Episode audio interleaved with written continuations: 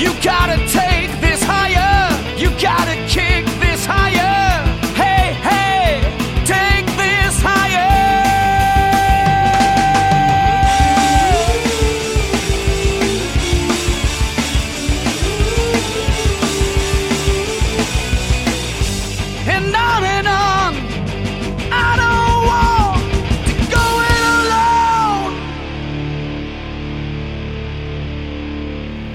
the Golden Globes just happened, and you know what that means.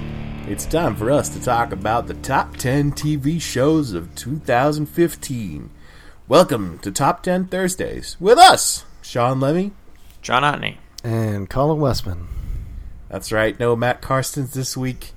Um, he got called on in class, and he hadn't done the reading, so they made him stand up at the front, and he started to cry and peed his pants, and he ran out of the classroom, and no one's seen him since. Presumed dead. Don't you love how the Golden Globes will like do anything to not give an award to a funny person? like, Yeah. oh, best comedy, let's give it to Matt Damon. Oh, same thing for TV, let's give it to Gael Garcia Bernal. and then the previous year, Jeffrey Tambor for like one of the most depressing like. Like that's like this really serious character, but it's like guy in a dress. Whoa! that always blows my mind that Transparent is in the comedy category because it's like the saddest show. That, I mean, that's the only reason, right? Because it's Jeffrey because Jeffrey Tambor has mostly like a comedy background. Well, I think it's also because it's a half hour long and they split up the That's such a lame reason. Yeah. But yeah, have you guys ever watched uh, Mozart in the Jungle? Nope. Nope. I watched the first episode and I hated it, and I haven't watched any other ones. Maybe it gets better, but I don't know. What's I it didn't- about? It's about like uh, like an orchestra in New York, and Gael Garcia Bernal is this eccentric but like genius uh, maestro of the orchestra, and it follows some of the people who are you know a part of it. But I feel like it's felt like a really niche show. Like you really have to know about like playing music and stuff to like appreciate it. Which I don't like. I don't play violin or anything, so I don't like. Oh, that's such a good violin joke. This is great orchestra satire. So I'm I I don't know how it won or what the Golden Well, I Globes know deal how it is. won because Okay. it, they don't refer to it as best comedy; they refer to it as best comedy or musical. And because it's a show that has lots of music, I'm guessing they considered it a musical. Makes sense. Because you know there's so many musical shows on television. such a I feel like- phenomenon. I guess there I are a few, like Nashville and Smash, a few years Yeah. ago. I don't know. I feel like with the Gold Globes too, because they have that musical comedy category, they can like nominate a lot of movies that are just okay, but they can get more like big stars to show up. You know, like they can have like Matt Damon come. Eh, I guess eh, it wasn't really a comedy, but you know, in the past, like they've gotten like Johnny Depp, you know, for being in crappy Alice in Wonderland movies to come, and I'm sure that's good publicity. Or this year, like Lady Gaga won. Uh, I mean, she's For she's, for American Horror Story. What category would that be? Probably like some sort of mini series thing. Isn't American Horror Story on like right now? It's ending. I think tonight is the last episode, or at least whenever we're recording this, so people how will know. long a lead time do they have on voting though? I don't know. Eh, you know, it's not as confusing as the like the Grammys. I Yeah, the that's Grammys incredibly where it's like this album came out six years ago. Will it win? Yeah. So we should do something for the Grammys this year. That'd be funny. Like actually listen to music that's nominated. and talk about it. I feel like I heard of, I've heard actually a lot of it this year. Hmm. It'll be interesting. Are the nominations out? Yes, they are. It's like all Taylor Swift. Okay, and that was 2014, right? That that it came was, but it's like super popular in like 2015. And Adele's it was like too late into 2015, so it doesn't count. I, if if the show is really going to take place, I guess around now, like in January, I don't understand how they get their calendar so confused. Cause they're like they're musicians, Shad. They're all like shooting up and going to parties. I mean, I, I think that's probably true about Hollywood as well. anyway, um, so we've all posted our top tens now on the blog, and the rule is for a show to be nominated for this podcast had to be on one of our lists. So that gave us 17 shows to choose from for our top 10 of 2015, which is kind of seems like a low number based it on does, yeah. how many shows we each watch. I mean, Um, I pretty much only watched shows that Sh- Sean has seen, and mostly John has seen too. Which made my list feel not that special. I mean, I try to branch out and watch other shows, but then you get stuff like Mozart in the Jungle. It's just not as good. Yeah. Because I'll give any show at least one episode. I should probably give The Americans one episode because I hear it's really good. It is really good, John. It was a great season this year uh, with some of the uh, coolest and darkest and most exciting parts of the show uh, so far. Um, God, I don't- I don't know what to say without being like, here's the plot of the third season of the show. I think it was the third season. Mm-hmm. Um, but I, I guess if you've not seen anything, the setup is that they are these uh, Russian sleeper agents who have been taught basically to become Americans, and they're now living in the United States uh, as Americans and constantly doing these covert missions for the, the Russian government uh, in in the 80s. I should probably should have led off by the fact that this is in the past. It's not some weird modern Russian spies using iPads to do everything. That's show. how they do it if it was on like CBS, right? Oh, totally. oh my god, the government scenes would just be like giant touch screens and people sliding digital files to each other. Um, but instead, you get the mail robot on the Americans, which is just a great, wonderful touch. It's this goofy thing that shows up early in the season, uh, and then actually develops into a plot point. Amazingly enough. Um, but they they they deal with the incredible toll that being a secret agent takes on these people, um, especially as Russians who had an extremely hard childhood, who are now living in the decadence of '80s America and trying to raise children in that, and dealing with the tension of like, do they want their kids to follow the kind of path that they went down? Um, I, yeah, I don't want to like spoil the plot, but like, remember the scene where they kidnapped that guy, Colin? That was pretty cool. Uh, yeah. Remember? Like I think I know which one you're talking about. I feel like they kidnapped multiple people. Yeah. Remember that episode where like there's the old person and it's like they're gonna have to kill this old person, but they like take a really long time to do it. Mm-hmm. That was a really good episode. Yeah. that is nice when they have stuff like that. Because I guess maybe the thing that kept this show off of my list is it does it does feel a little cold sometimes Oh, it's extremely cold. characters are uh, very heartless at times, and the show has a very I don't know, just the look of it is cold, but it does a lot of times have those glimpses at, at their humanity, or at least the the dude on the show, Jonathan Rice. He's always torn about stuff. Uh, Weird- this was weirdly- his most torn year. Yeah. It is weird because I feel like he was torn a lot in the first season, especially the first episode, and then not so much the second season. Then and now he's like, "Yeah, this sucks, guys. I don't like doing this." And yeah, the stuff with the family is always like my favorite stuff because it is just so such a bizarre idea that you're like, "Do I love these people?" It's kind of just my job to love these people. But that's kind of true about all families. It's true. Yeah, it's a good show. Still has never managed to crack my top 10 just because there's so much good stuff. But yeah, this is a really hmm. good show that I will continue to watch.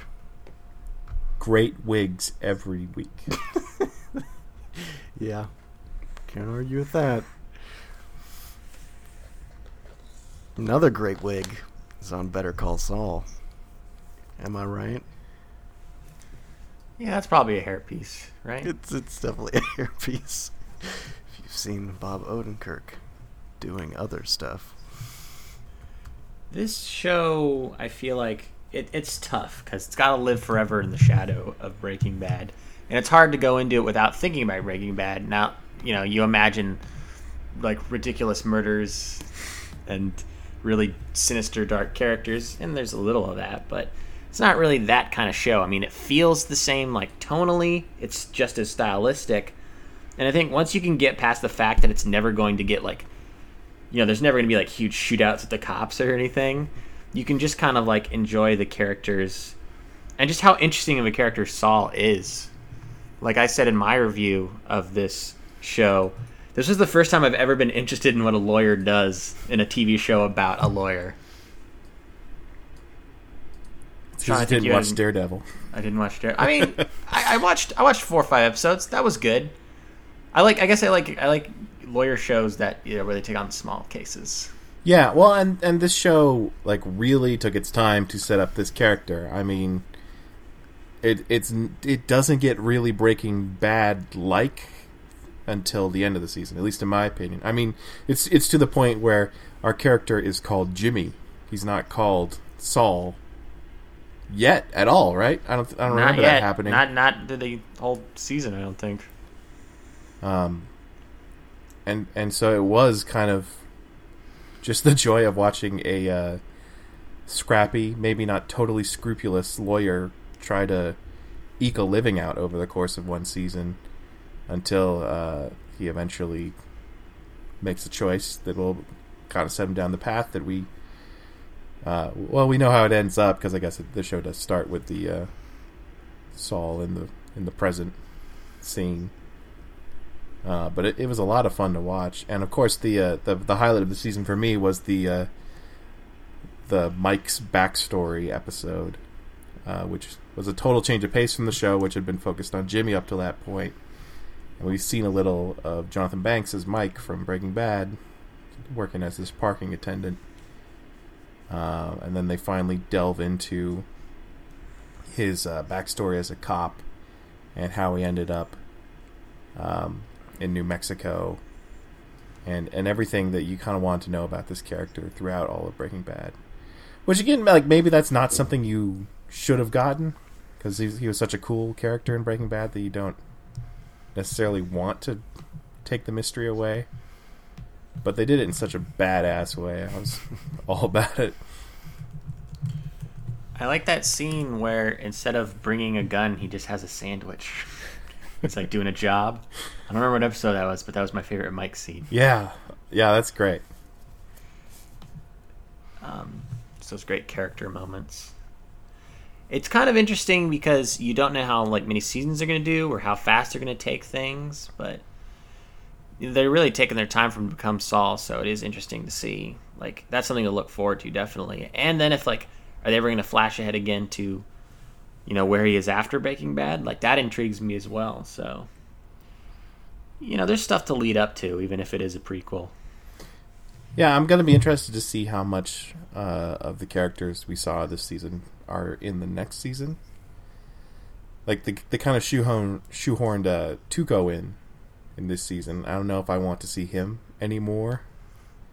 Um, but also they focused on the law firm a lot and all of his sort of co-workers there, uh, including Jimmy's brother Chuck, played by Michael McKean, who has this crazy uh, like allergy to electricity, uh, which I mean that that's just a great device uh, in a show to give you this excuse to have this big dark mansion and a guy in a space blanket and like all these great visuals throughout the season.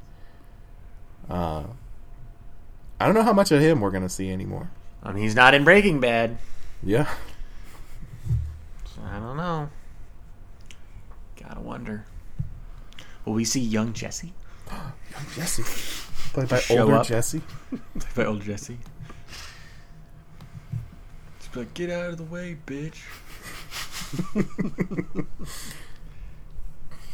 um, yeah. Yeah, I'm excited to see where it goes. I hope it doesn't go for too long. I feel like this show could do a solid like three, four seasons. Yeah, I'm pretty content with that. Which, I mean, Breaking Bad was only what five, so Mm-hmm. just do Breaking Bad again, and we'll be good. Yeah. Sounds good to me. Uh, another one that sounds good to me is Broad City. All right. Now comes the part where I try to slowly recall which episodes were in the last season. Uh, the most important episode, of course, is the uh, the search for the ultimate uh, bar slash party. Or at least for me, that was the absolute highlight. As the characters get increasingly drunk throughout the night, uh, until Abby transcends drunkenness and becomes this like twenties. I, I don't even know how to describe Val, the character she she plays at the end of the episode. It's like a lounge singer Yeah, from the 20s. from the twenties. Ah, nuts. I mean, for me, it was all about Kirk Steele. Yeah, that's a good the, one. the Trey character being expanded upon, and how much he likes Zach Braff stuff. Was this the same one where they went to? He had a party. It was really lame. Or was that last season? Like he had a party where everyone was wearing like bicycle, like suits, like those costumes like you wear when you're like riding a bike, the and they had, like, Cliff- like a bag Cliff- of Clif Bars. and they're gonna watch uh, like Celebrity Apprentice All Stars. it's like because we all kind of like know someone like that, or like you can definitely imagine someone like that being alive. That's the thing about Broad City, like it feels, it feels fairly relatable. I mean, it'll go like in ridiculous directions sometimes, like with that singer thing you're talking about. For the but for the most part, it stayed relatively grounded and that these are just like you know scrappy 20 somethings living in new york and get into funny situations i just wish i could remember it better because it seems like so long ago it's one of It- those it like was. january shows the first episode of the last season aired, you know, tomorrow, but a year ago, January 14th, 2015. Ah, so the day this podcast is coming out. Mm-hmm. That's pretty It's good. it's a comedy show that's funny. Like, what do you want?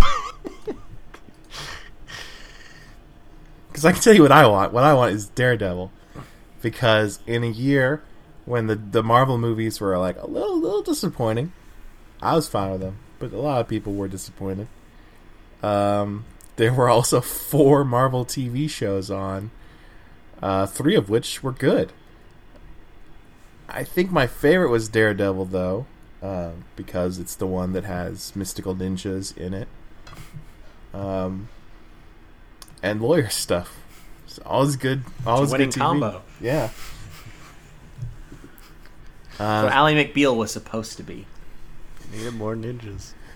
so many more ninjas. he did have robert downey jr but he wasn't iron man in it Well,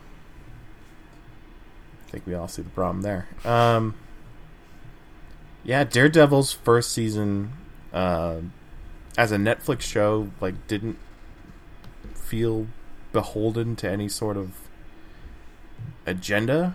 I mean, even as a Marvel show, it didn't try very hard to be part of the Marvel universe. Like all they did were uh, talk a few times about that thing that happened in New York, referring to giant aliens pouring out of the sky destroying Manhattan. Um, it instead just focuses on um, this blind lawyer and his friend setting up a law firm, and then at night, that same guy dresses up in a costume and beats the shit out of people and gets the shit beaten out of him. I feel like that's the real strength of Daredevil versus Jessica Jones, which might be a better written show, is that Daredevil has some like really great fight choreography that keeps every episode interesting.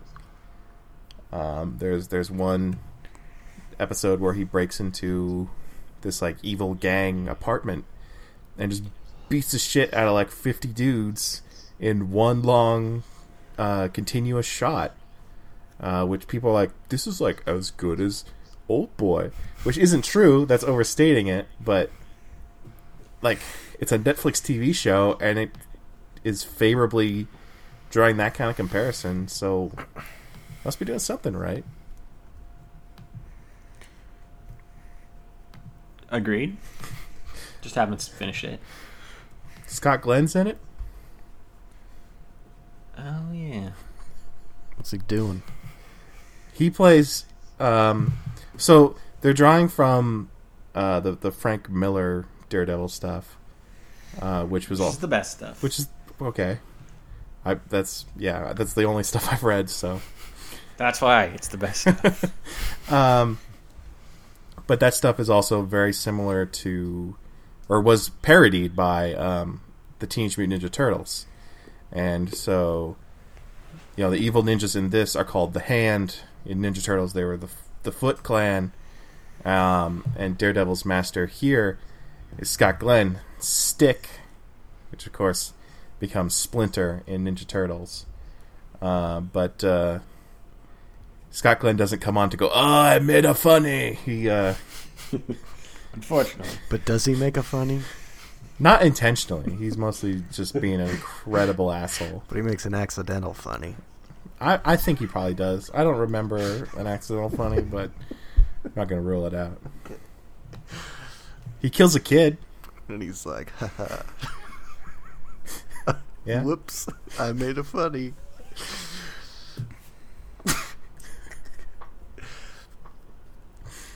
Also, um, it was nice to watch a Marvel thing that had a really good villain, because most Marvel things do not have good villains, including Age of Ultron. You don't like Ultron? I liked Ultron until the later part in the movie when they were killing millions of Ultrons, and he was just like, "I'm gonna make jokes now."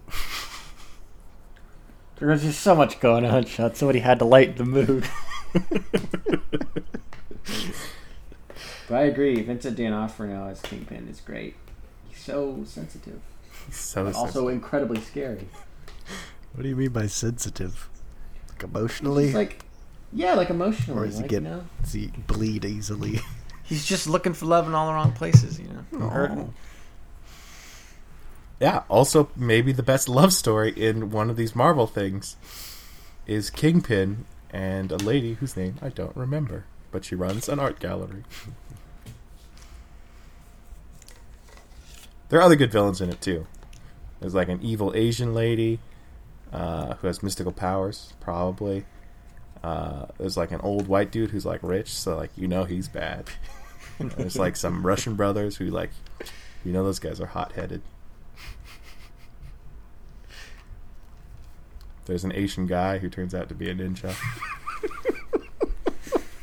Sounds like there are a lot of stereotypes on this show. It's based off of Frank Miller comic. Of course, there are stereotypes. okay. It's funny that everything about this, it doesn't seem like it should work, but it does. I don't know how. It just good, just good writing. It's just I feel like there's so many shows that have tried to do similar things and just totally fallen flat. But there's just something about I don't know if it's because like of the showrunners or, or what. Uh, Is it Drew Goddard? Isn't he the showrunner? I'm sure. I don't know. He's like a he's like a pro. Okay. Or Joss Whedon a lot. The uh, the actors are good too. I like uh, Charlie Cox from Stardust. Remember Stardust? No, that's okay. I do. I've seen it.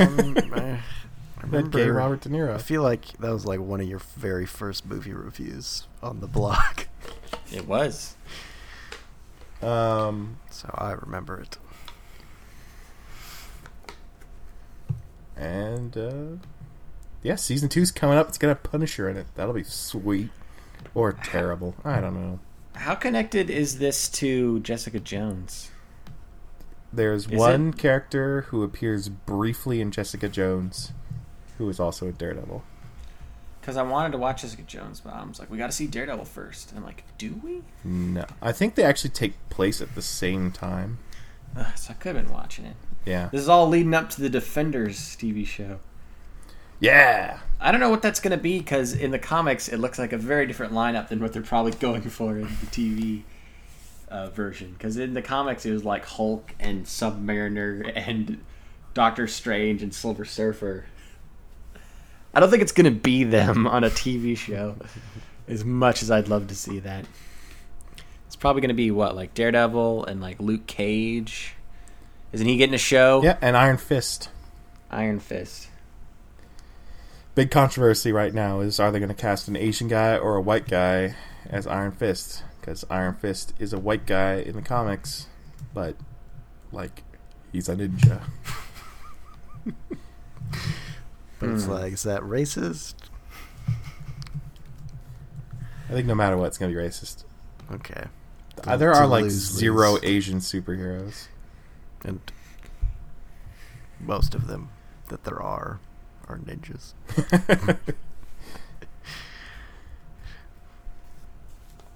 Yeah, Iron Fist. Is he gonna wear that hilarious costume? What's his costume? I mean, it kind of looks like a Las Vegas magician, but with like a yellow bandana, and his shirt is like, like ripped open, and is like he's super ripped and has like a weird black dragon tattoo on his chest. I feel like they usually don't go with like the costume designs where like their shirts are ripped open because no person can be like that ripped as as a comic book character. Um, well, I think Black Adam, as played by The Rock, better have his shirt ripped open. Sure, but that's like the one guy that's like comic book ripped in real life. I'm gonna call you. should definitely look up Iron Fist. I think you'll like what you see. Uh, Colin, I think you should wait until that's out on Netflix and watch that whole show. Um, but yeah, I think probably a lot of people are going to say Jessica Jones was the best. Uh, but I just have some like beef with Jessica Jones, where a lot of people are like, "It's finally Marvel has a good female hero." I'm like, "Fuck you guys, Agent Carter." Why does anyone give a shit? So I went with Daredevil. Because it was on network TV show. No one has that anymore. Uh, so, you know, that makes me think of a time when people did have network TV, and that was like all they had. Thinking like the late seventies, like when the new Fargo season is set. mm-hmm.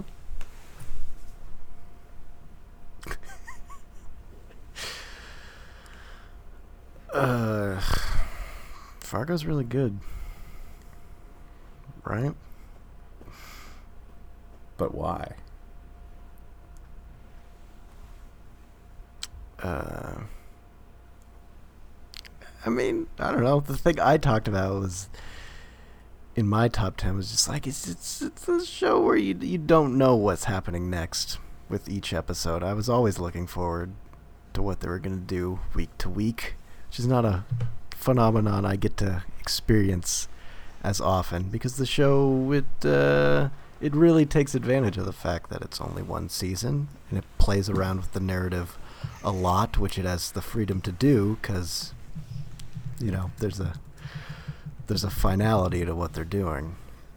Of course, they didn't really care about like the limitations of an episode because they would often go like an extra half an hour longer. It's true. yeah, it, it, it definitely felt like you're watching a movie every week because it was like a h- hour and a half long, and the show just kind of looks more cinematic and feels more cinematic than most most shows do. It even gets away with that weird split screen thing it was doing this year. Which, yeah, that could have been annoying, but it was like you know they're they're doing a thing. Yeah, it's weird how something that would be like weird and lame if they did it once becomes like an awesome gimmick by just just by sheer repetition. Yeah. Yeah, I don't know. It just it kind of felt appropriate for the whole '70s vibe. Just a sort of hokey throwback editing technique.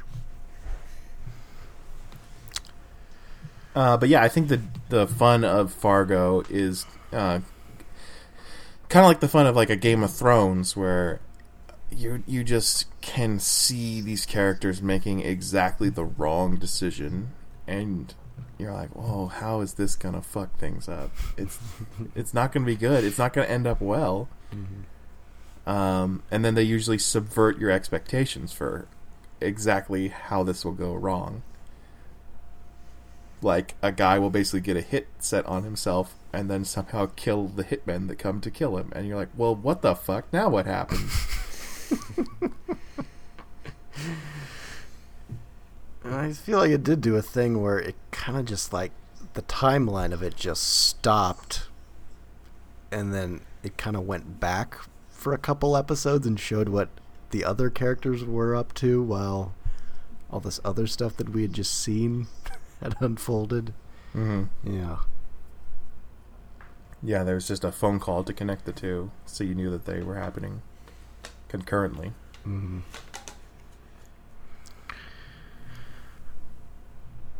Surprisingly great cast too i mean Well, I mean, the don't know if first you- season had a pretty great cast. Yeah but those are that guys who are like still doing movies like i don't know if anyone is really like oh shit ted danson for real I- i mean we all like ted danson uh, but Um, it's good to I see that he can still Kirsten. Dunst is more the surprise. To Yeah. she's so good. yeah. I don't know like anything about her career in a long time. I did not see Melancholia. I, I know that was supposed to be good. Jesse Plemons put on the pounds. Good for him. Still not sure that he had to. That's always sad when you're not sure. Well, Like whenever there's like posts on the internet, it's like, is Kevin James gaining weight for grown-ups too? You're like, I don't think so. Well, I mean, like I feel like he did put it on for the role. It's just like, did that character have to be fat? I mean, I guess he does like, he's like a butcher. He's around meat all the time. Makes sense that he'd be kind of fat. I it, I mean it gives him a different presence. I mean you remember him from Breaking Bad probably, but what- I still kind I of think guess of him it- from Friday Night Lights. And Battleship. Yeah, I guess it, it makes him more of an unlikely criminal that he's just this schlubby fat guy. That's never really stood up to anyone in his life. Never really thought about his life. Yeah, just, just go along, cutting up meat and chomping on meat, putting on Also- pounds. Putting on the pounds. also, if Nick Offerman is going to spend his post Parks and Rec time doing stuff like what he did on this show, I'll be pretty happy He with that. pretty awesome. He's only like three scenes, but it was fun to watch. Another show that's fun to watch: Game of Thrones. What was so weird about this season of Game of Thrones is I was like, this is the worst season of Game of Thrones until like episode eight. And I'm like, oh my god, this is like one of the best episodes I've ever seen, and that's Hardhome. And then the last, uh, you know, two episodes after that were also really good. So like totally saved it. I don't know what the hell was going on with the rest of the season. I don't know if it's because they're at this weird point where they're writing a very fine line of like what's actually in the books at this point and what they're just kind of making up or or you know like they're just probably going off of like some George R. R. Martin like outlines. So maybe that's making the show a little like it's kind of lost some direction, but it could still be really good sometimes. Um, it can still be really bad. Like there's that one episode with the the sexual assault that everyone talks about, and that was really uncomfortable and bad episode. And then what were they called? The Sand Snakes. Yeah. Remember them, Sean? They were really lame. They were supposed to be really cool. They're like these female warriors, but then they're like just really cheesy, and they're just like, "Oh, but you want to sleep with me, huh?" Yeah, check out my tits. It's like this isn't no, this isn't what I was hoping for. This, this should be like Xena. there's like literally a scene where one of the girls like poisons some gun, Mm-hmm. and and she's like, "I bet you want the antidote, don't you? But check out my tits." That was so bad. That is that is that is pretty much how that scene goes. Um, I guess because a lot of the cast has been around for a while, and then they can be like, "I don't want to get naked anymore." They have to add new characters in that can get naked. yeah. But thank God for for Hardhome, which is just like a huge battle episode, just like the Night's Watch and those like, what are those weird hill people called?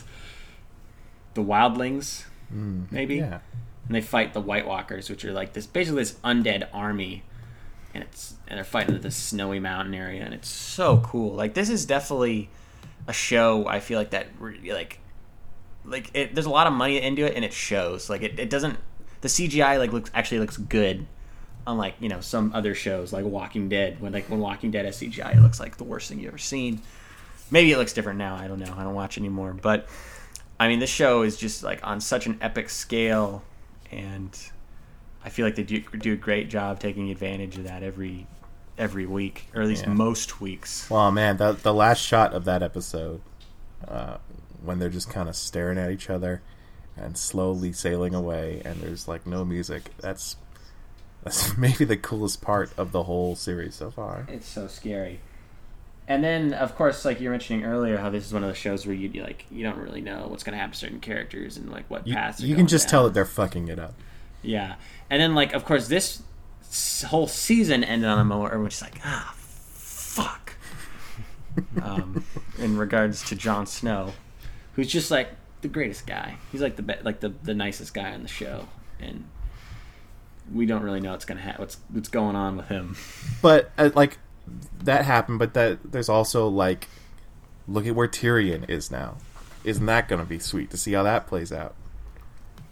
Look at what Daenerys did. Daenerys is finally in a position where her story could be interesting.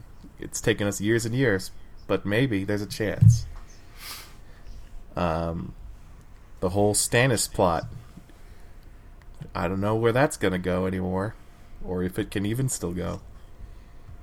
And it's uh, a lot of good cliffhangers, and I'm sure that that has book fans really freaking out because there is no book, and the TV show's going to. It's just going. yep, gonna figure this shit out, I guess. I mean, I know that the guys behind the show talk to George R. R. Martin all the time. They know how it's supposed to end. They know certain things that nobody else knows, so they they kind of have an idea of the direction, but I mean, they don't have a lot of the details. So, how many more like filler seasons are they gonna have to make until there's a new a new book? Was that last season mostly like a filler season? Yeah, as far as I know, they were just kind of eking out the very last few details that they had. So then this next season is like, I mean, probably I guess a, a few other like small details because isn't one of like, are there certain books that don't have certain characters or like cut out big chunks or Yeah, but uh, they've pretty much done that. As far as I know, your main characters are either at their last point or past it now. Like, unless they just focus on different characters this season, it's going to be new stuff. yeah? I guess we'll just get like a lot of Bran this season because he wasn't even in the last season. Uh, and I know this. Well, they, there's things to look. You know, taking him out for a season will make it seem more normal when he comes back, and he's you know seven feet tall now. Because Jesus Christ, that kid grew like six feet every He's year. supposed to be like 12 and he's like six feet tall now. People are aging too fast. Although, uh, I turned on the most recent episode of Modern Family, and the little boy on that is also like six feet tall now. It's really scary. I don't know why that keeps happening. It's called Another thing- Sean. Well, stop it. Another thing that I wish would stop happening is great shows getting canceled. Because, man, you guys, Hannibal was so sweet this season. Like, probably not as good as last season, but pretty close. And now it's done. And there's not going to be any more because, like, the ratings are like, yeah, six people watched Hannibal this week. Were you one of them? Yeah, mm-hmm. That must feel good. not really. No. I wasn't trying to do that. I was telling everyone I knew, "Hey, there's this show Hannibal. You should probably watch it." And everyone's like, eh, "Yeah, well, maybe." And ah, like, I can't blame NBC because they're the ratings were abysmal. Uh, and and when the show got canceled, Bryan Fuller was like, "Don't worry, guys, gonna go to Hulu, Netflix, whatever, get this shit done." And then none of that worked out because of like weird contract issues. Uh, yeah, I mean, I assume NBC. Who who's there? To, like, who are some of the companies they work with? Like, are they like Hulu or something? S- See, it's weird because I would associate them with Hulu, but then there's Unbreakable Kimmy Schmidt, which was going to be an NBC show, and then NBC's like, "Eh, just put it on Netflix." Oh man, For that some stuff reason. is confusing. Um, and then the, NBC also has Seeso now, although I don't think that's necessarily where Hannibal belongs. um, so this one, I think, covered two books worth of material, although I'm not sure what the first book was off the top of my head. But it's just it's uh it's because it's it's all is building off of what happened at the end of the last season, which, if you remember me talking about the show last year, was like the most bloody season finale I'd ever seen. Where just like every single character in the show basically had their stomach ripped open and just all the blood in their body poured out, and you're like, "Is anyone gonna be alive next year? I don't know." Uh, See, I like Jackie Mason. some people did survive. It turned out um, they were all changed, uh, having realized that Hannibal is a serial killer, and also having almost died.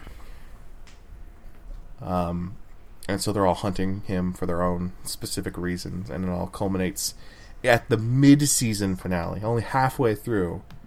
Uh, and then some crazier shit happens than you could see coming.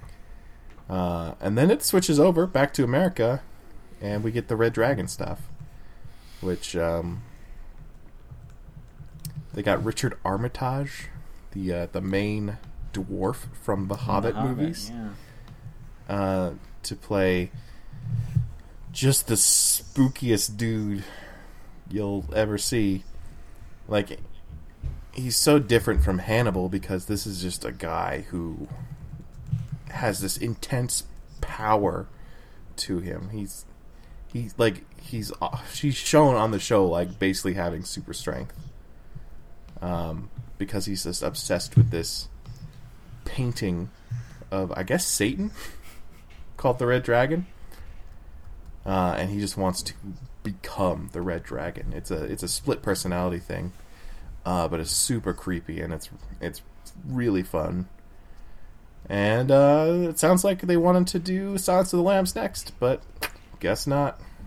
I'm sure they would had a really cool Clarice, but instead the show will just go down as one of the all-time great bromances. As uh, in the end, Will and Hannibal really fall for each other. Yeah, I heard about that. Anyway, if you like um, the grotesque and art house style filmmaking and stabbings, you should check out Hannibal. Oh, I love stabbings.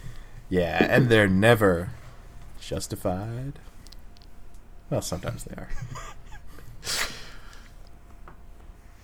Did anyone die by stabbings unjustified? Hmm, it was hard to kill people even by shootings in Justified. Well, I feel like that's mostly how people died. Is either shootings or explodings would occasionally happen. yeah. Well, the explodings were great. They were always That was great. well deserved. because you didn't expect them. Because you never expect someone to explode. it was a pretty good one this last season. Uh, yeah, and that's that's what I liked about this last season. Is it kind of started off a little slow because I I saw that they were trying to do an arc where Raylan finally gives up his whole shtick of being a dick that doesn't listen to anyone and just plays by his own rules, and he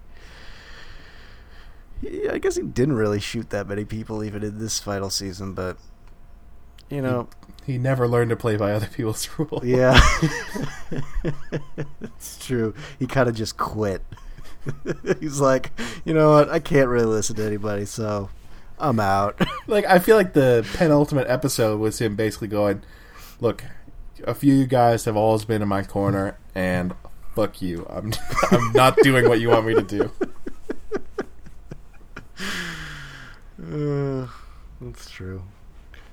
I guess he, he didn't grow that much. It was just like no one would let him do do it the way that he wanted to, and that's just that's just a fun character to watch.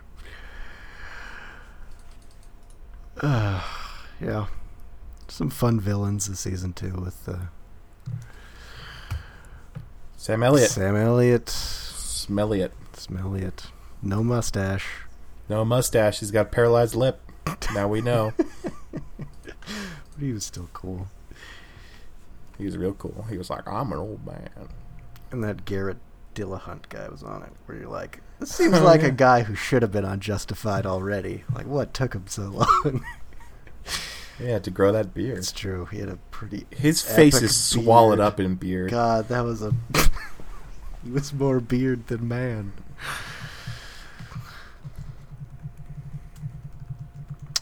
And, uh. Yeah, it was good. It's good. Had a nice little final scene between Boyd Crowder, uh, Walton Goggins' character, and and Raylan. It was nice. I liked it. Still never felt like Ava was a good part of the show. Yeah, but it was kind of nice to have this character that kind of tied Boyd and Raylan together. Just, just, just a reminder.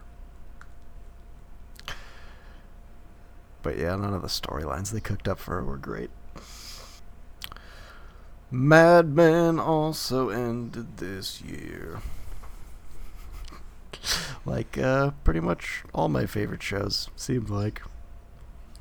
Did it deserve to end this year, or should it have ended the year before? I mean, it probably would have been more satisfying if it ended the year before. This whole season was set in 1970, wasn't it? I think so, yeah. It's fucked up, man. Why is that fucked up? Because I feel like a lot of people are like, I bet the show ends New Year's Eve, end of 1969. I mean, it's not like that '70s show where it has to be the decade, specific decade. Because it wasn't called 60s Men. In, in case you guys didn't know that. That was the implication. yeah, I know. I feel like the '70s is a good endpoint though, because I feel like that's definitely when like, you know, the '60s died, the spirit of the '60s. I mean, obviously because of the year, but also stuff like Altamont. I don't think they went into that, but you know, times were changing, man. Mm-hmm. It had to end. Even though I could totally imagine Mad Men have gone, going on for like another 30 years and still remaining as consistent. and somehow Matthew Weiner still writes or co writes like every episode. Mm-hmm.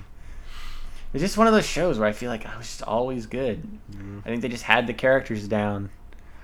And it never got too crazy. It very well could have. Got, I mean, there's some shocking stuff that happened, but it never, like, went, like, like it's not like someone turned out to be like killed by the Manson family. Like there's rumors like Megan was gonna get killed by the Manson family, which is some fucked up weird alternate history that I don't think they needed to explore.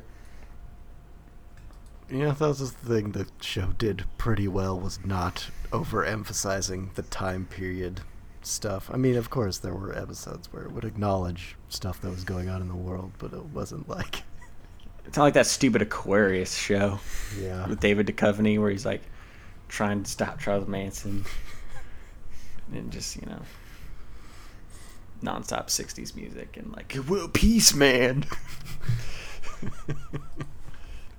well, you know, it's like how you know how you guys sometimes you and I are talking, and I'll be like, you know, guys, it's just 2016. Let me get out my iPad and look up some of the lyrics to Hotline Bling, and I'll just say things like that on Reddit on Reddit. while doing a Snapchat. So you're Snapchatting yourself on your iPad, looking up the lyrics to Drake, You got two And you're screens um, out at this point. and you're also Redditing or something. the lyrics are Redditing on about- Reddit. the lyrics are on Reddit. You know, it's just how we talk. It's And just how we live now. I am, I guess, segueing us into Master of None, unless you guys want to talk about Mad Men more. R.I.P. R.I.P. Yeah, R.I.P. It was really short. I guess that's. We'll get into that when it gets to list cutting. It was very short. Uh, but Master of None is all about living in 2015. Oh yeah, like that scene where they're sitting around, um, Eric Wareheim and Aziz Ansari trying to pick a place to eat, and they're looking at all the reviews. I mean, how much time do we waste trying to find somewhere to eat? It's like these weird, like first world problems, Yeah. and I think it does a great job of exploring that. But also like the serious stuff, like how scary it is to be a woman in New York at like night. Like there's that great like sequence in that episode where they go back and forth. And like Eric Wareheim and Aziz Ansari just having like a nice casual stroll. And that other woman, like they're playing the music from Halloween. There's like a guy who's like chasing her down and tries to break into her apartment. And, like that's funny, but like it's kind of scary. Like it's also kind of true, you know. Oh, it's So- hella true. It's just something we never think about as men. Like just the idea Yeah. of like just walking to your car at night and like having to be worried about, you know, creepy guys. Yeah.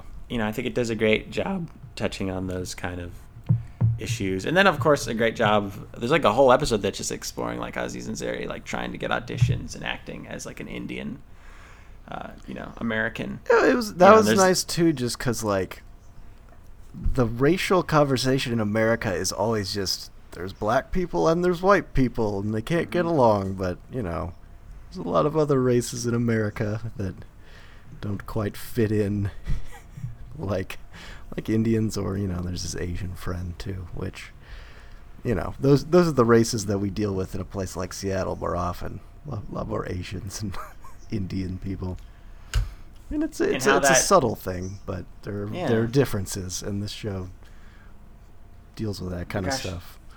Remember that episode opened with with that montage of all the uh, Indian stereotypes of television, and it had that Ashton Kutcher thing. Do you guys remember seeing that like back when it was on that?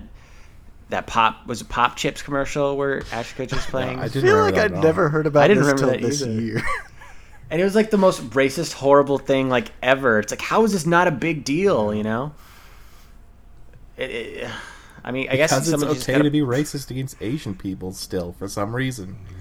Like it happens all the time. Mm-hmm. Remember that Eddie Murphy movie?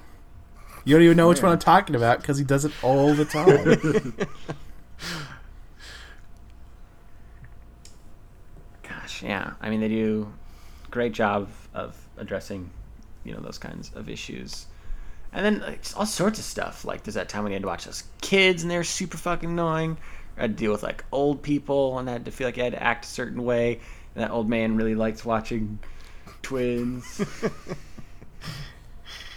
I mean, that's the topical nature of the show is is what I liked about it the most. Like every single episode is presented as if it were a like a movie, pretty much, even though they're only mm-hmm. half an hour long episodes, and it's it it feels like it's very much like I'm going to tackle what it's like having a child versus what it's like not having a child in this episode, or what it's like being a woman, or what it's like being Indian, or what it's like to go on like a really weird first date where you go to where was it New Orleans It was mm-hmm. Nashville. Nashville But at the same time, it isn't like I'm going to tackle this subject head on. It's more just like I'm going to tell a story about this one particular thing.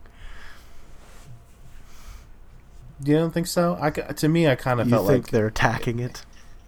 not well maybe attacking is a bit heavy but I I feel like they were they kind of bent over backwards like this is gonna be the episode where we handle this issue Sure. Like and that's and that's fine. Like they they they introduced that romance in one episode and then later on it was like a year into that relationship. And another show would have focused on building those characters and building that relationship but that wasn't what Aziz Ansari wanted to do. He wanted to do one episode about a weird first date and one episode about you know what it's like to live with someone and like how the the fun spark of an early romance can turn into the petty arguments of a lasting relationship and that that's fine that's just a different approach It's kind of like a younger, more structured Louis. Not quite, because Louis more more vignettes, but it, it, it you know it felt sort of similar to me in at times. Um, I, I like his parents too. A Yeah. great addition. especially his dad Oh yeah, I was messing around on his iPad. Oh, he's great. that's around his Dang ipad it. 2015 baby. And I like the core cast, and I feel like uh, it looks really good. It's got great music. It's very, you know, stylish. Um, you can tell that Aziz Ansari is probably a big film buff. It feels very cinematic at times. Um, and I'm just really excited for more of it. It was just a great surprise because I, I didn't really have any expectations. I mean, I like Aziz Ansari. I really love his book. Uh, came out um, last year, and I've always liked him on Parks and Rec. So I'm glad that he's got his own show and his own kind of just space to create. Because he's a great comic mind. will there be a second season I hope so. I don't know. I haven't heard anything. I don't know why there wouldn't be. I feel like everyone like liked it. I, I, I didn't know it was supposed to be like a one-off thing. So now, now you got me worried. Oh, i don't know anything at all Um, and ignorance is of course a huge factor on nathan for you a show about the desperation of Americans, I guess.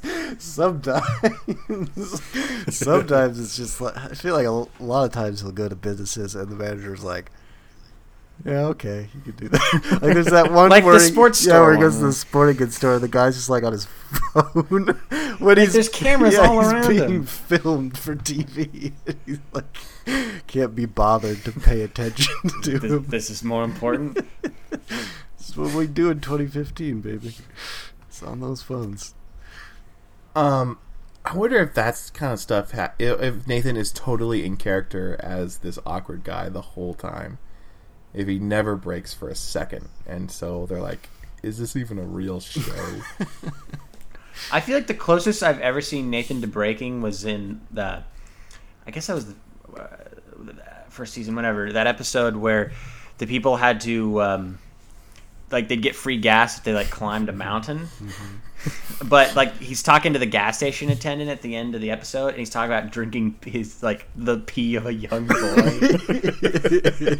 it's like, what? What? what? I feel like that totally came out of left field. Uh, the stunts of this season were pretty good. I was a little disappointed because I didn't hear about any of them before the show happened, so I knew there wasn't anything really big in it. But there's still some stuff that surprised me, it, like it turned out there were some pretty big ones. There's a book- like the movement. Yeah. Uh, like this, this uh, him grooming this guy to be this fake like uh, fitness guru guy, and he was on all these on all these news shows and stuff saying that like, oh, I was Steve Jobs' best friend, and I like helped these like jungle children, and they were killed by baboons. like, how did I not hear about this? It was ever just like, okay, yeah, this is just mm-hmm. this is just the news. like that was a great episode, and I I got that book, and it's hilarious. It's so horrible. And I- one thing they didn't hit on in the episode has illustrations in it that are terrible, like little stick figure things, because he got this ghostwriter to do a, a fake fitness book. I love that scene where he's like, "Can you just like give me a really good sentence to that writer guy?" And he just like comes up with something. It's like pretty, pretty good. It's like I wouldn't be able to do that. I mean, I don't know if it was pretty. It was it was just a was funny. just it was a weird. funny Yeah, I guess it's weird that he did it. Uh, I think some of my other favorite stunts, definitely when he's helping the guy who has the TV store, and uh, is trying to do uh, compete with how Best Buy can match prices on TVs. So he says, "Oh, like um, our TVs are a dollar," and you know people see this, but then they have to be in black tie, and they have to like crawl through like a tunnel, and then go through a room with an alligator, and no one can do it. And then he's contemplating like suing Best Buy.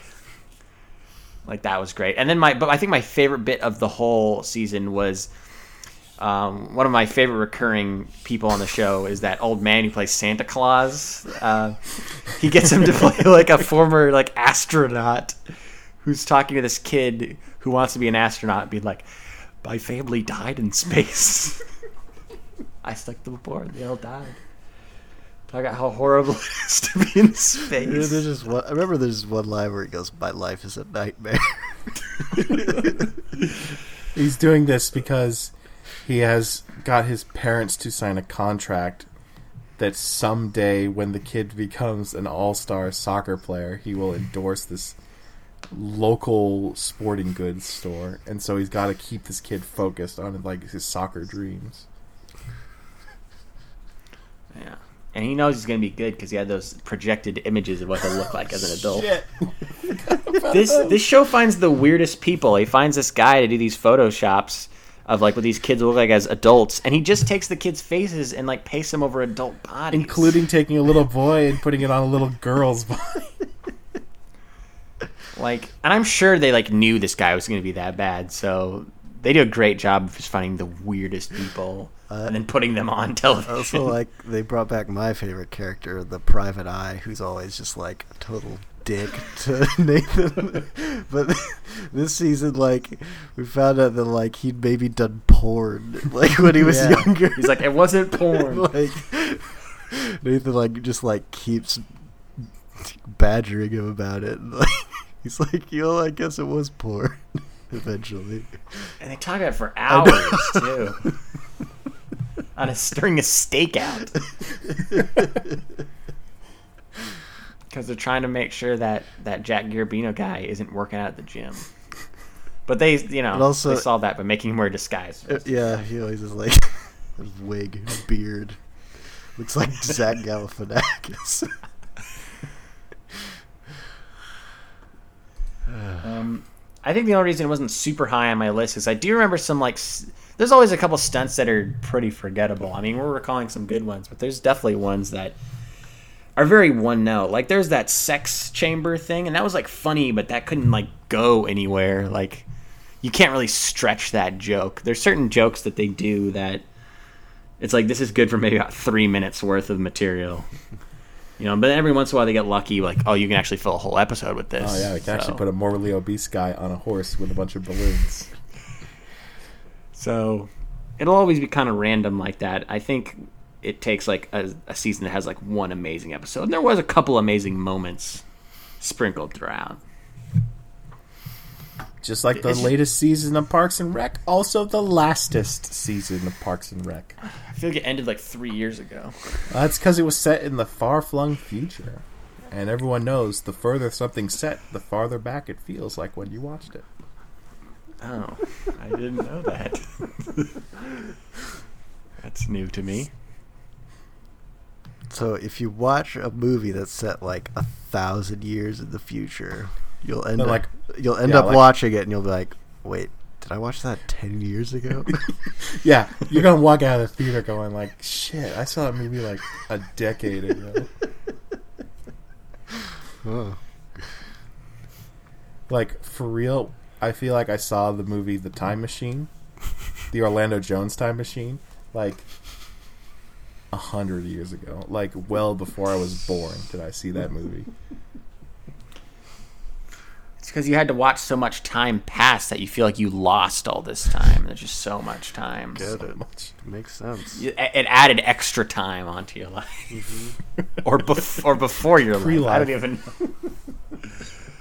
now, guys, I never saw all of the last season of Parks and Rec because I didn't really like it. The couple episodes I did see, is it did it get pretty good? Like, I mean, how was it as a whole? I feel like it did. I I think my memory of it, which yeah, it was a, it was like a year ago. I feel like maybe the first couple episodes maybe weren't great because it was all about how Ron and Leslie were enemies, and you're just like, well, they're not gonna keep them enemies for this whole season, and they didn't. It was just like the first few episodes, and they got back together, and fun stuff happened. I feel like you should at least watch. They do like an entire episode of like Andy's Johnny Karate variety TV show, which is like really funny, and silly. I'm sure you'd like that as a Chris Pratt fan. I didn't like that he had a show though. I feel like everyone was a little too successful, which I feel like is a problem when shows jump ahead. Yeah, that. I'm sure I'd get used to it though. yeah. But it was it, was a weird shift. It's weird because they do like the success thing where you know even like Tom's restaurants turned out well, but like they also do a bunch of weird future things too. Like there are evil drones everywhere, and uh, basically like a Facebook stand-in has taken over the town. Um, it's- it's set in 2017, right? So we're still not there yet, but Close. It's close. Uh, God, what else happens? You, Bill Murray finally shows up. For, over the course of the whole show, they were like, "We're not going to show the mayor unless we can get Bill Murray to play the mayor," and he does. And it's pretty brief. He's like dead, right? Yeah. um, Werner Herzog shows up. That was good. I appreciated that. This weird, creepy house. Where like a guy who worked in like a doll factory like lived in it and went insane. Werner Herzog in anything is good. Uh, I guess the the real joy of the season though is like they did a few year time skip so you could they could like pre-settle all the dangling plots. Like Leslie was pregnant at the end of the last season, and so at the beginning of this one, it's years later, and they had the triplets, and they're just overwhelmed as parents. Uh, but basically, everything gets wrapped up, and then they do the finale, which takes place over many years following 2017. So it's like it's like a a bow on top of a gift that was already wrapped up. You know, you get you just see how everything ends, including like deep sea exploration and whatever else insane future stuff is going on.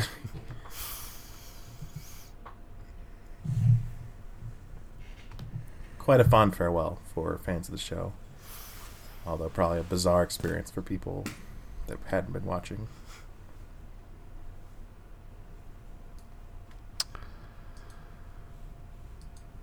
Uh, on to review. This uh,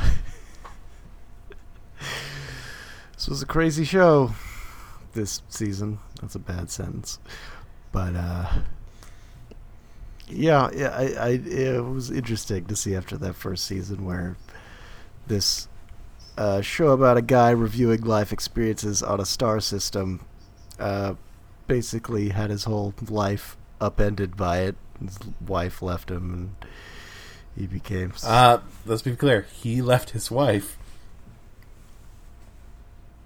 Did he? I don't remember what That happened. one of one of the reviews he did was getting divorced. okay. Anyways, I think it's important to remember that Forrest MacNeil, the main character of review, um, is ruining his own life and everyone's life around him. It's not like it's sure it is the show, but it's also his like insanely strict interpretation of the show. it's true. He's so dedicated to it. Like the finale this season is basically everyone involved in the show going like we enjoy what you do for us, but we are not trying to make you just wreck everything. And of course he does. And of course he takes the Hannibal way out.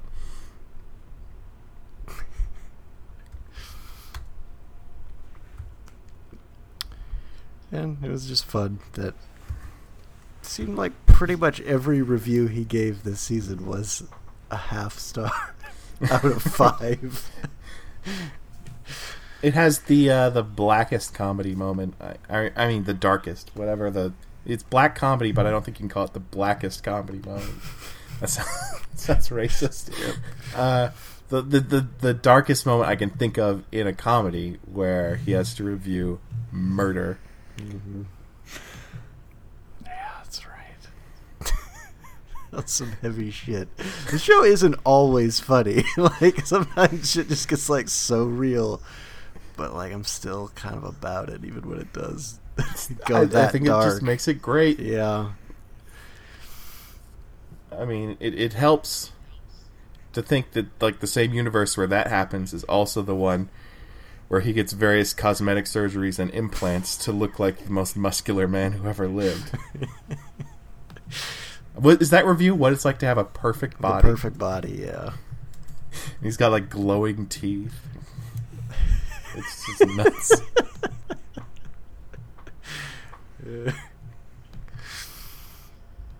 Uh, yeah, a lot of great visual gags, a lot of uh, wonderful collateral damage. Like uh, when he's living as a little person and he accidentally burns down his dad's house, and he's like he's he's living as a little person like dwarf style, where he's like just going around on his knees like, and he can't reach the fire extinguisher. and he could like his his for his dad's house is burning down, and he could save the day, but because of his commitment to the show, he lets it all go.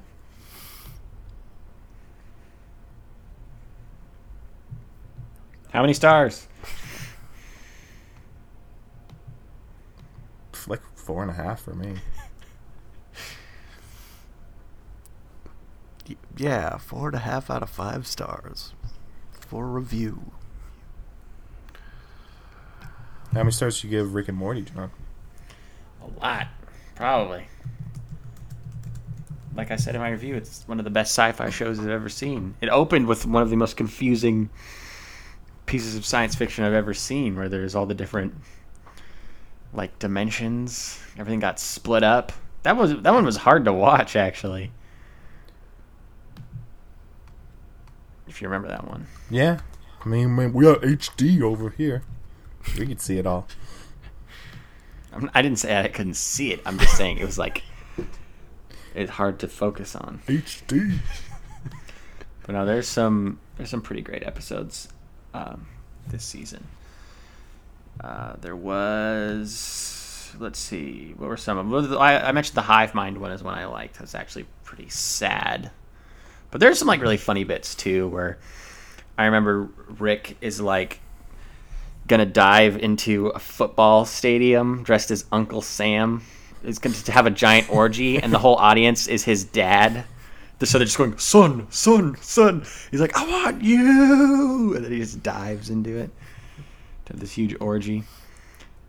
Like that was a pretty good one. And then the one where there's all the uh, people in their house that are like supposed to be like beloved friends, but there's like this parasite that's making like fake memories of all these these characters, so they can't really differentiate who's who and who they can trust. Like that one was pretty funny.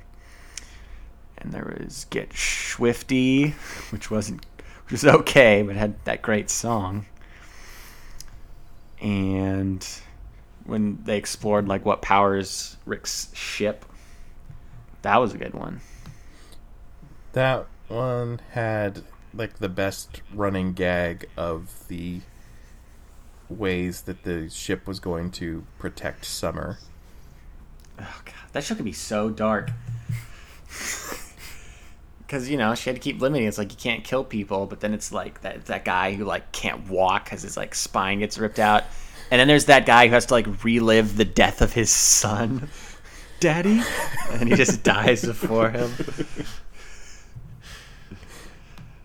Oh my god, so dark. I know there's some other really dark comedy bits, or just like weird comedy bits this season. Remember that weird game that Morty played where you like live someone's whole life? It's like the life of Roy or whatever. and he like dies, like he gets like cancer in it, and he has you know. I So I love when he comes out of that, uh, and Rick goes, You beat cancer and you went back to the carpet factory. Just And then, of course, when Rick plays, this guy's going off of the, the grid. Roy, he doesn't have a secu- like a social security number or anything. Um, this was this the scene that this also had Jemaine Clement, right? yeah. As fart. that great song, "Goodbye, Moon Man." That was the same episode as Roy. Goodbye, Moon Man. This season making me feel a lot of things, despite the fact that it's disgusting and like s- super, like weird. That ending was super weird. Like I don't know where the show's supposed to go now. And it really pissed me off at the end. They had Mr. Poopy Butthole to be like, "We'll see you like again in like a year and a half, maybe." Like I don't know. Like, Yeah. ugh. like I don't know how long we're gonna have to wait. I have no idea where this show can go. But I also kind of like the fact that it's so bold. I mean, this is a show where in the first season they essentially destroyed their universe and had to start over in another one Yeah. because they just made a problem that was so big they couldn't fix it. like it'll go to those kinds of places. So, I think that's what keeps it so like interesting. Is that you don't feel like there's any limitations, and somehow it's a sci-fi show that doesn't do time travel, which is the one easiest thing it could do. Which I have mass respect for. Probably also because they want to steer away from all the Back to the Future stuff Yeah. The fact that they, they just look like that. And the show's really called Doc and Marty. Yeah. I mean, you know, it's become its own thing, definitely. Yeah, and and the rest of the ensemble, by the way, also really stepped up this year. Uh, Summer wasn't a running character I particularly enjoyed in the first season, and she was great in season two. And more hilarious Morty's parents action Jerry, yeah. Jerry They, and they don't have Jerry off of like Jerry World or whatever. it's good. Uh, Silicon Valley is about computers and stuff. 2015, right? Am I right, guys? Hey, Yeah. It is about computers and stuff. It'll be interesting to see how it holds up over the years. Probably fairly well, because it's a smart show. That's the thing about Silicon Valley. I feel like you can never talk about it, because, I mean, I, I can remember the broad comic bits, I guess, but like, I feel like it's just such a, a great satire of a world that I don't really know that much about, because you know I'm not, I don't work in Silicon Valley or in the tech world, but. I so appreciate the jabs they take at those kinds of people. They're like, you know, we just want to make the world a better place. everybody does. Nobody knows how to do it though. And I mean, this season had some great additions. Russ Hanneman, so great. This guy fucks. This guy fucks. Or when like they think like he gets his money back and they think that he uh, bought them like a car. He's like, wait, no, this is for me. like I want, he wanted to show them the car he bought for he himself. drove there with a giant bow on it. Or the fact that he's the one that made things complicated in the first place when they're doing that big uh, data transfer from that like porn company and he just like put his stupid comma drink like on the keyboard which is deleted like gigs and gigs uh, this show can be frustrating because like these guys are so talented and it seems like they never succeed but at the same time it's like well as soon as they do that kind of wrecks the show I don't. So it's, don't- it's kind of I weird don't want them to succeed. I wouldn't mind them succeeding for like one season as long as it totally falls apart. Yeah, I, can I mean, see that's that. what this season was, right? Yeah, but I mean even more so. It makes sense. You know, a lot of these tech companies, even if they have some mild success, there's there's no insurance that it's gonna sustain itself for a long time. yeah. It could work. Just great cast. I love the cast so much. They're all great. I mean, Jared's a favorite character, but I like everybody. I, I feel like it's the one like uh, project out of all the projects I've ever seen TJ Miller in where I feel like he's best suited because he's such a dick in basically everything he's in. And but I feel like in this he's a total dick, but it doesn't always like work out for him as much, and he's kind of pathetic. Remember how much he idolizes Russ Hanneman? Russ Hanneman doesn't even like pay attention to him at all. I thought that was a great kind of you know, put down for him. And he redeems himself in the end by being willing to code again. Yeah. Sorry, Silicon Valley spoilers. I guess as we're getting into spoilers, we should talk about Transparent. Thought you were gonna say Transformers, Sean. That's you, the audience, saying that, and me. I reply to you. Sean, are you sad the next Transformers is Michael Bay's last? it's a swan song. Well, I don't know if sad does my feelings justice. What's it gonna be without him? Why does it have to be anything without him? They gotta keep it going. yes, they make so much money, but it's like, who cares? What was the China. What was the last time the sixth sequel to a franchise was suddenly the good one? You mean aside from Fast and Furious? Fast and Furious turned around on number one. First one was good. Allegedly. I mean, Creed was the best Rocky movie in a while, but also kind of wasn't a Rocky movie. Yeah, it's complicated. hmm Transparent's second season was all about. Um, it, it was a statement of like we're an ensemble show. We're about these characters, not just the themes that the first season were about. Of course, they still touch on what it's like to transition and what it's like to transition uh, later in life, and what it's like to be a woman, and what it's like to be gay, uh, and all the the big feminist ideas that were a part of the first season. But for me, the second season was especially about these are our characters. We're going to spend our time on their specific circumstances. Um, and that worked a lot better than even the first season for me. Like, um, Josh wasn't a character I really cared about at all in the first season because he was just like, I'm like a music guy. I'm just banging my brains out, and then for some reason I'm gonna fall in love with a rabbi. Um, Fucking Joshy. but this season focused on uh, his like desperate attempts to be a father and to be a husband, and how ill-equipped he is to do that because he's so insanely narcissistic. Um, that he just kind of destroys everything he wants by wanting it too much, which is so sad and so relatable, right? Like, uh, uh, like the, the most cringe-inducing scene of the whole year for me was on Transparent. Uh, it's a proposal scene where Josh is just like, "Why don't you trust me? I told you I was going to do this." It's it's the worst reaction to being proposed to you'll ever see. always has to ruin a moment. But you like you understand where he's coming from. You understand why that's complicated for him, even though he's just blowing it.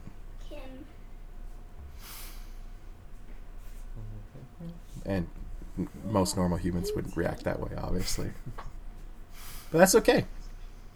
Also, there's the weird historical flashback stuff, which they never explain explicitly. Although you can certainly, like, as long as you're paying attention to names, you'll know what it's about.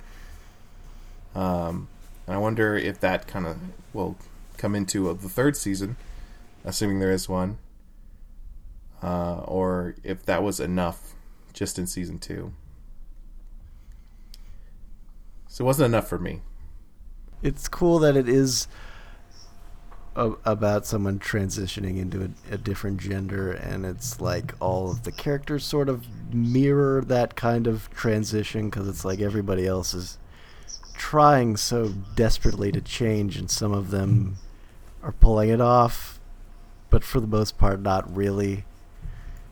And it's, uh, yeah, it's about people finding themselves. Yeah, I wonder who you're thinking of when you say someone's pulling it off. Um. Yeah, Never mind. I was just saying stuff. no one's pulling it off. Another character in a deep kind of transition is Unbreakable Kimmy Schmidt. You know, it's a good funny show when when you start thinking about it. All you want to do is just start quoting it because it is so quotable. Like Thirty Rock, it very much has that kind of joke a second or joke a minute kind of feel to it. That I just feel like makes it super watchable. And I think uh, that especially works because the characters are so good. Kimmy's great, and Titus Andromedon, Lillian, um, Xanthippe. Did you like Xanthippe? I liked their interactions where he's like, you know, she's like, uh, "You bitch," and Kimmy's like, "A female dog, the thing that makes puppies." Nice compliment. There's a lot of great minor characters too. Remember that weird like rich guy who was like that? What was it? He had, there's like a whole like movie like Fancy Boy or whatever. Oh yeah. Is this that guy who lived It was this Daddy's really rich, Boy. sheltered life? Yeah, he's told Daddy's Boy, and at the end of the episode, they show a clip from a movie called Daddy's Boy, presented by Robert Osborne. but it's only like three minutes long because the whole crew quit in the middle of it. Like that character was like hilarious. My parents are blimping into town tomorrow. Or like how he grew up like speaking British.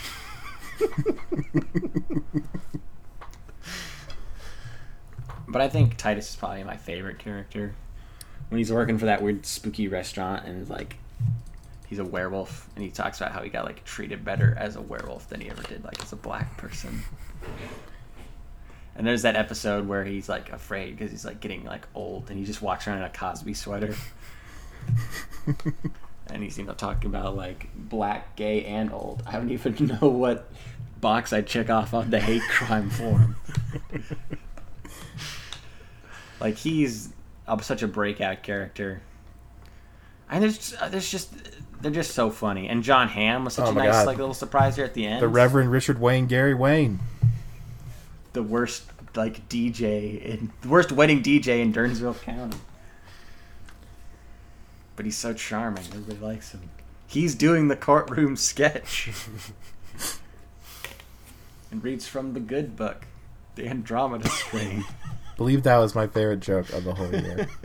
I've only read one book, the good book, The Andromeda Strain by Mike Price. Sometimes my favorite jokes are the ones I don't even kind of notice the first go around. Like I think one of the times I laughed the hardest was just one time Kimmy walks in, uh, and like a maid says, "There's a girl here who looks like Wendy's old-fashioned hamburgers," and I had to like you know rewind it and think out the power of Netflix and check that out again because you can miss so much. I think this is a great. It's great that this is on Netflix as opposed to NBC. I I really like just sitting down and watching all of it, and then being being able to instantly go back and rewatch the moments that I liked. Yeah, it's weird to get a like proper sitcom in this format. I can't think of another sitcom that did this. I mean, because there's all probably been a point in our lives where, you know, you take a weekend or a couple of weeks to just like, you know, I'm just gonna rewatch one of my favorite shows, and you'll just watch like you'll just binge watch Thirty Rock or like Seinfeld or something. But now you can do it with a new show on the first weekend it's out if you like it. I'm just gonna watch this all weekend. That's a pretty cool feeling. Yeah, Even if real like, cool. Ten episodes. I'm not really sure what emotion that w- was. What were you? Seemed like half sarcastic, Half. half It like seem kind of. This this is is, just the way we live now.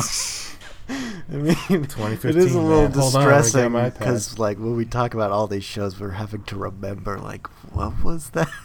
what happened this season? Might be due to the fact that we watched them all Hey. over the course of a week, and the fact that we've watched a lot of TV this year because a lot of it is good. But. And our strong commitment to not researching things for the podcast. Oh, sure. Really strong. Let's not undersell that. Except for during the podcast where you can hear us typing away at mm-hmm. Wikipedia. so, we've got a list to make. My favorite part of the show, no one else's. Uh, I took Daredevil off while we were talking because only I watched it. Anything else you want to bump? We gotta we gotta lose like. I mean, with this one, it's like we can just do math, right? We just like look at look at where these placed on all of our lists and just like add up the numbers and just piece piece so of cake. Bump, uh, I guess we could just bump anything that was only on one of our lists, right? That's what I was gonna say. Game of Thrones because sixty-two percent of the season was great. See, just throwing out statistics. 62, 62 is a weird number because it, it, was a 10 episode season. You could probably easily. It was an 8 episode season, was not it? That seems unusually short. I thought they were always 10 episode seasons. Maybe it was 10. But it's like not all of those episodes were good. Maybe there's some good moments in those episodes, so you have to divide yeah. it up and. That's right. It's like, well, the Daenerys part's boring, but Jon's. Oh, there was ten. For some reason, I thought there was eight because episode eight was the one you care about. so then only only like fifty percent was not good. That's still more than was good. And then uh, so that Justified and Parks and Rec were only on mine because I was like, I like these shows, and they ended, so I'm gonna put them on my list. And The Americans is only on mine. Yep. That's twelve. We have to move on to the shows that are only on two lists. Okay. Unless well, unless it's Fargo. unless it's like yeah, a case like Fargo where they're both number one on my and Sean list. Well, Sean's clearly list. it's number one. Then. Um, then there are probably a few that are like on all our lists but lower down, like Broad City. Just just make Fargo one. I just haven't seen it. Like seen it. I just saw the first one, first episode. All right, we're going unorthodox. We're going to start with number one. we still have to down. decide even which the number the, the other nine will be. Nonetheless, what order they'll be in. I mean, you only saw Hannibal. But that was oh right, yeah. Sorry, on your forgot list. that was still on the list. But it was high on yours. I don't know if uh, that counts. No, I, I don't mind the anything. if only one of us put on the list thing. Okay. So I think one more and we're good. Colin, I've actually, I haven't actually seen your list yet. Mm.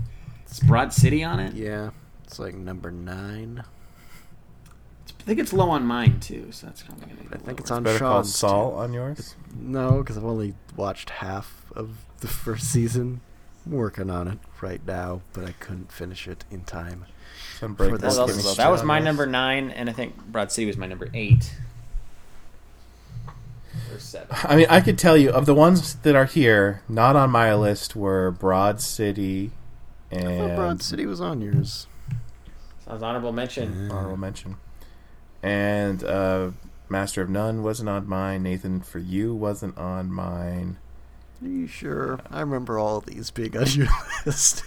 I think they got honorable, honorable My memory's a bit hazy, apparently. Uh, let's see. Review was on mine. Rick and Morty was on mine. Silicon Valley wasn't on mine. Um, Transparent was on mine. Kimmy Schmidt was on mine. Okay. Did any of those jump out to you as like, oh, that was like barely on mine? I mean, Silicon Valley was number ten on mine, but it was John's number two, I believe. Which is pretty high. it's got a great theme song. You put so a it's, it's, it's I, probably. Wait, I still have to uh, cut one. It's probably Silicon oh. Valley or Broad City. It sounds like. So, well, unless there's one of the ones that was on mine that wasn't on one of yours. No, all these ones that are left were on either mine or John's, or yours. Well, re- review is the only one that wasn't here. That wasn't on mine, but I know it was pretty high. So. Yes. But just so we know where everything stands, it's like right in the middle for me. You guys can take out Silicon Valley if you want. Meow, meow, meow. As long as Master of None is high on the list. He's high as a blimp.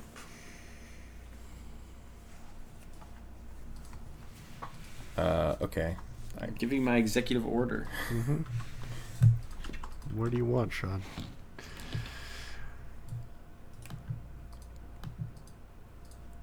Yeah, okay. That's nine. So, gotta put them in, uh, in, the, in the math. gotta put them in the math. Math it up. I think that's what Stephen Hawking says before he gets to work. Gotta put them in the math.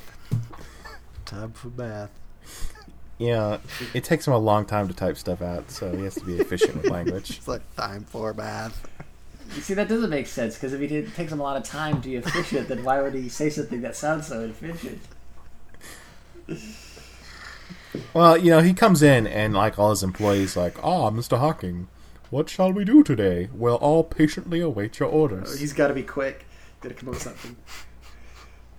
and like time and math. I mean, come on, Stephen Hawking. Those are like at the very top of his like suggested words, right? Yeah. So it just says time math. Time, math. And I was like, ah, yes. God, that'd be like the worst class in school. Time math. It's math that exclusively based around time. It's important math, though. It's, yeah, just not fun. All right, so should we push? Uh, uh, uh, uh, I guess review and Better Call Saul are ones that not only wouldn't make or didn't make one of our lists, but the other person, the person who did not list it, didn't even finish it. So would those be our bottom, our ten and nine? Yes. and I think I put Better Call Saul ahead of review, so I guess I put review at ten. Okay. Okay.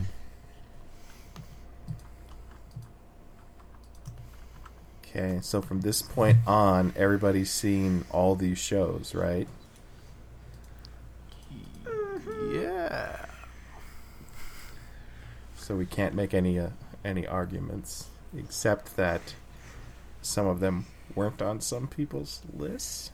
Yeah, Unbreakable Kimmy Schmidt didn't end up Okay. on mine. Didn't end up on his. But I Um, like it. I guess it just didn't make the list because I feel like it could probably get even better in the coming seasons. All right, so let's think this out. So Unbreakable Kimmy Schmidt wasn't on yours. Uh, Nathan for you wasn't on mine. Broad City also wasn't on mine. Um, but they were all on John's list, right? Mm-hmm.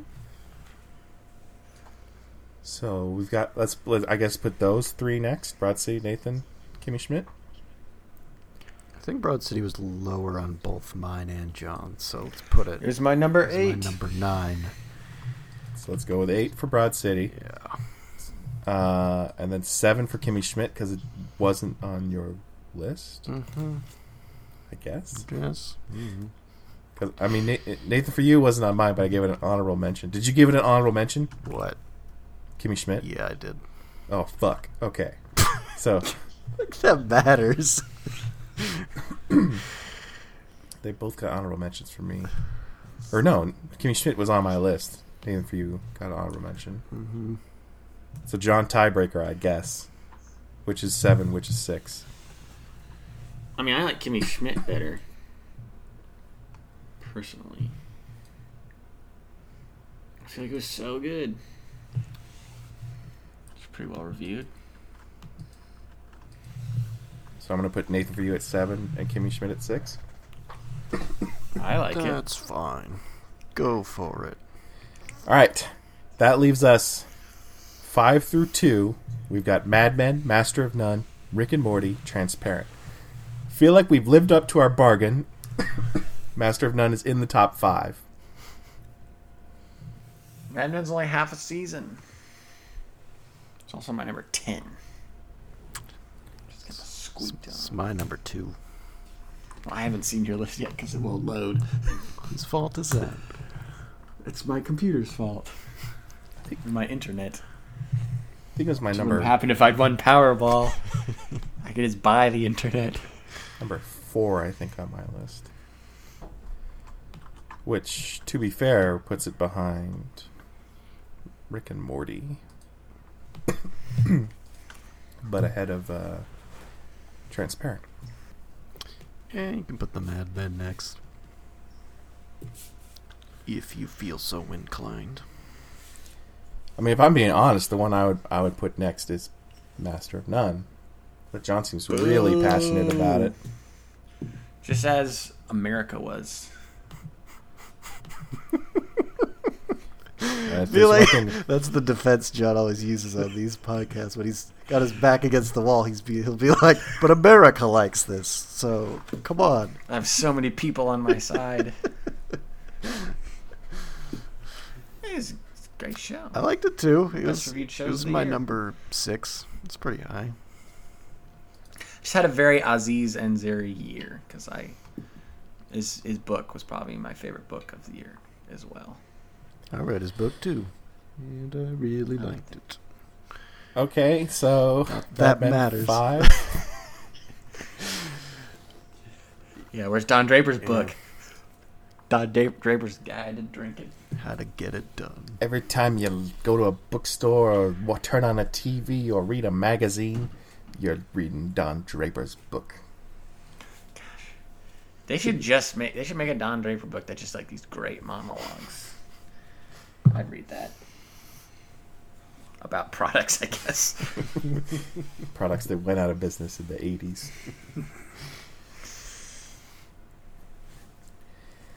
All right. Master of None, Rick and Morty, Transparent.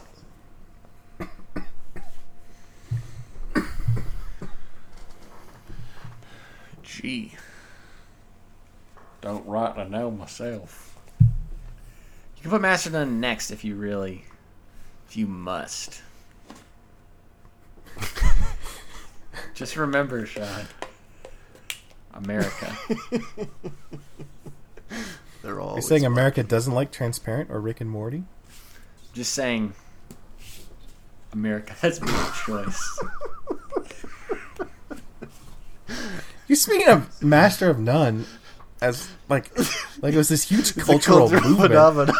Everybody's talking about it. Moms, dads, no, I grads. know it wasn't. It's just They all love it. It's probably, I mean, it, Transparent's probably uh, the most, I'd say the biggest show of these three left, and maybe, maybe most important. I don't know how popular Rick and Morty is. I don't know if it's still in this kind of niche spot. Now Rick and not Morty's sure. huge. Okay, so it's pretty big. So that's, yeah, you can put Master None next. We're going in terms of America. is now the deciding. That's important factor. to me. It's important to me to like what the people say because the people's voice should be heard sometimes. Sometimes. In terms of good television, they're usually mean- right. I mean, what's a show that gets really good reviews at, but it's at, but when you watch it, you're like, "This is fucking terrible." Everything on CBS. It's not that many. Maybe. Wait, It all gets gets wait good gets reviews? good reviews. No, that's not. I didn't.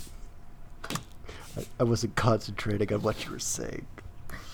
Just concentrating on America. Yeah, just, I, I meant like in just terms of good like reviews, and you're like, this fucking sucks. Yeah, I don't know. I've seen shows like like iZombie and Teen Wolf and Vampire Diaries. John, those are getting good reviews by 16 year olds. They're probably like people that already were like gonna love it before it came on. Or like the I don't understand iZombie because that was I don't know. I watched one episode. It's terrible. Are you a zombie?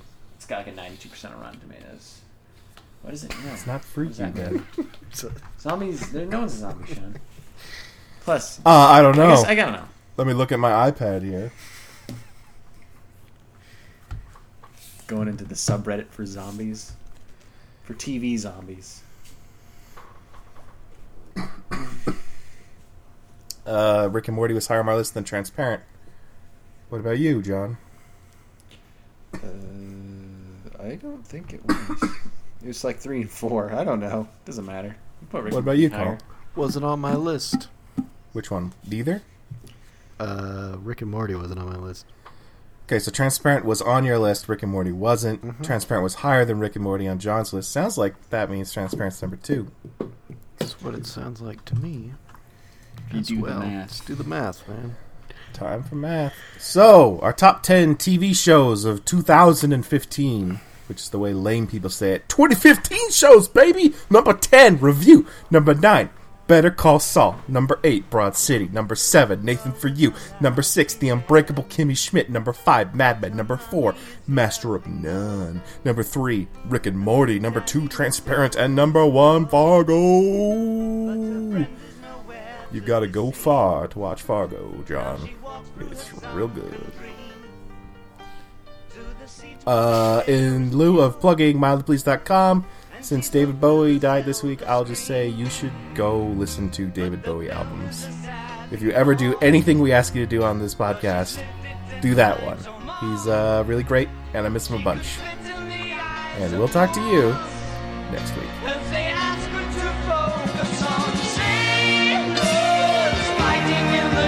If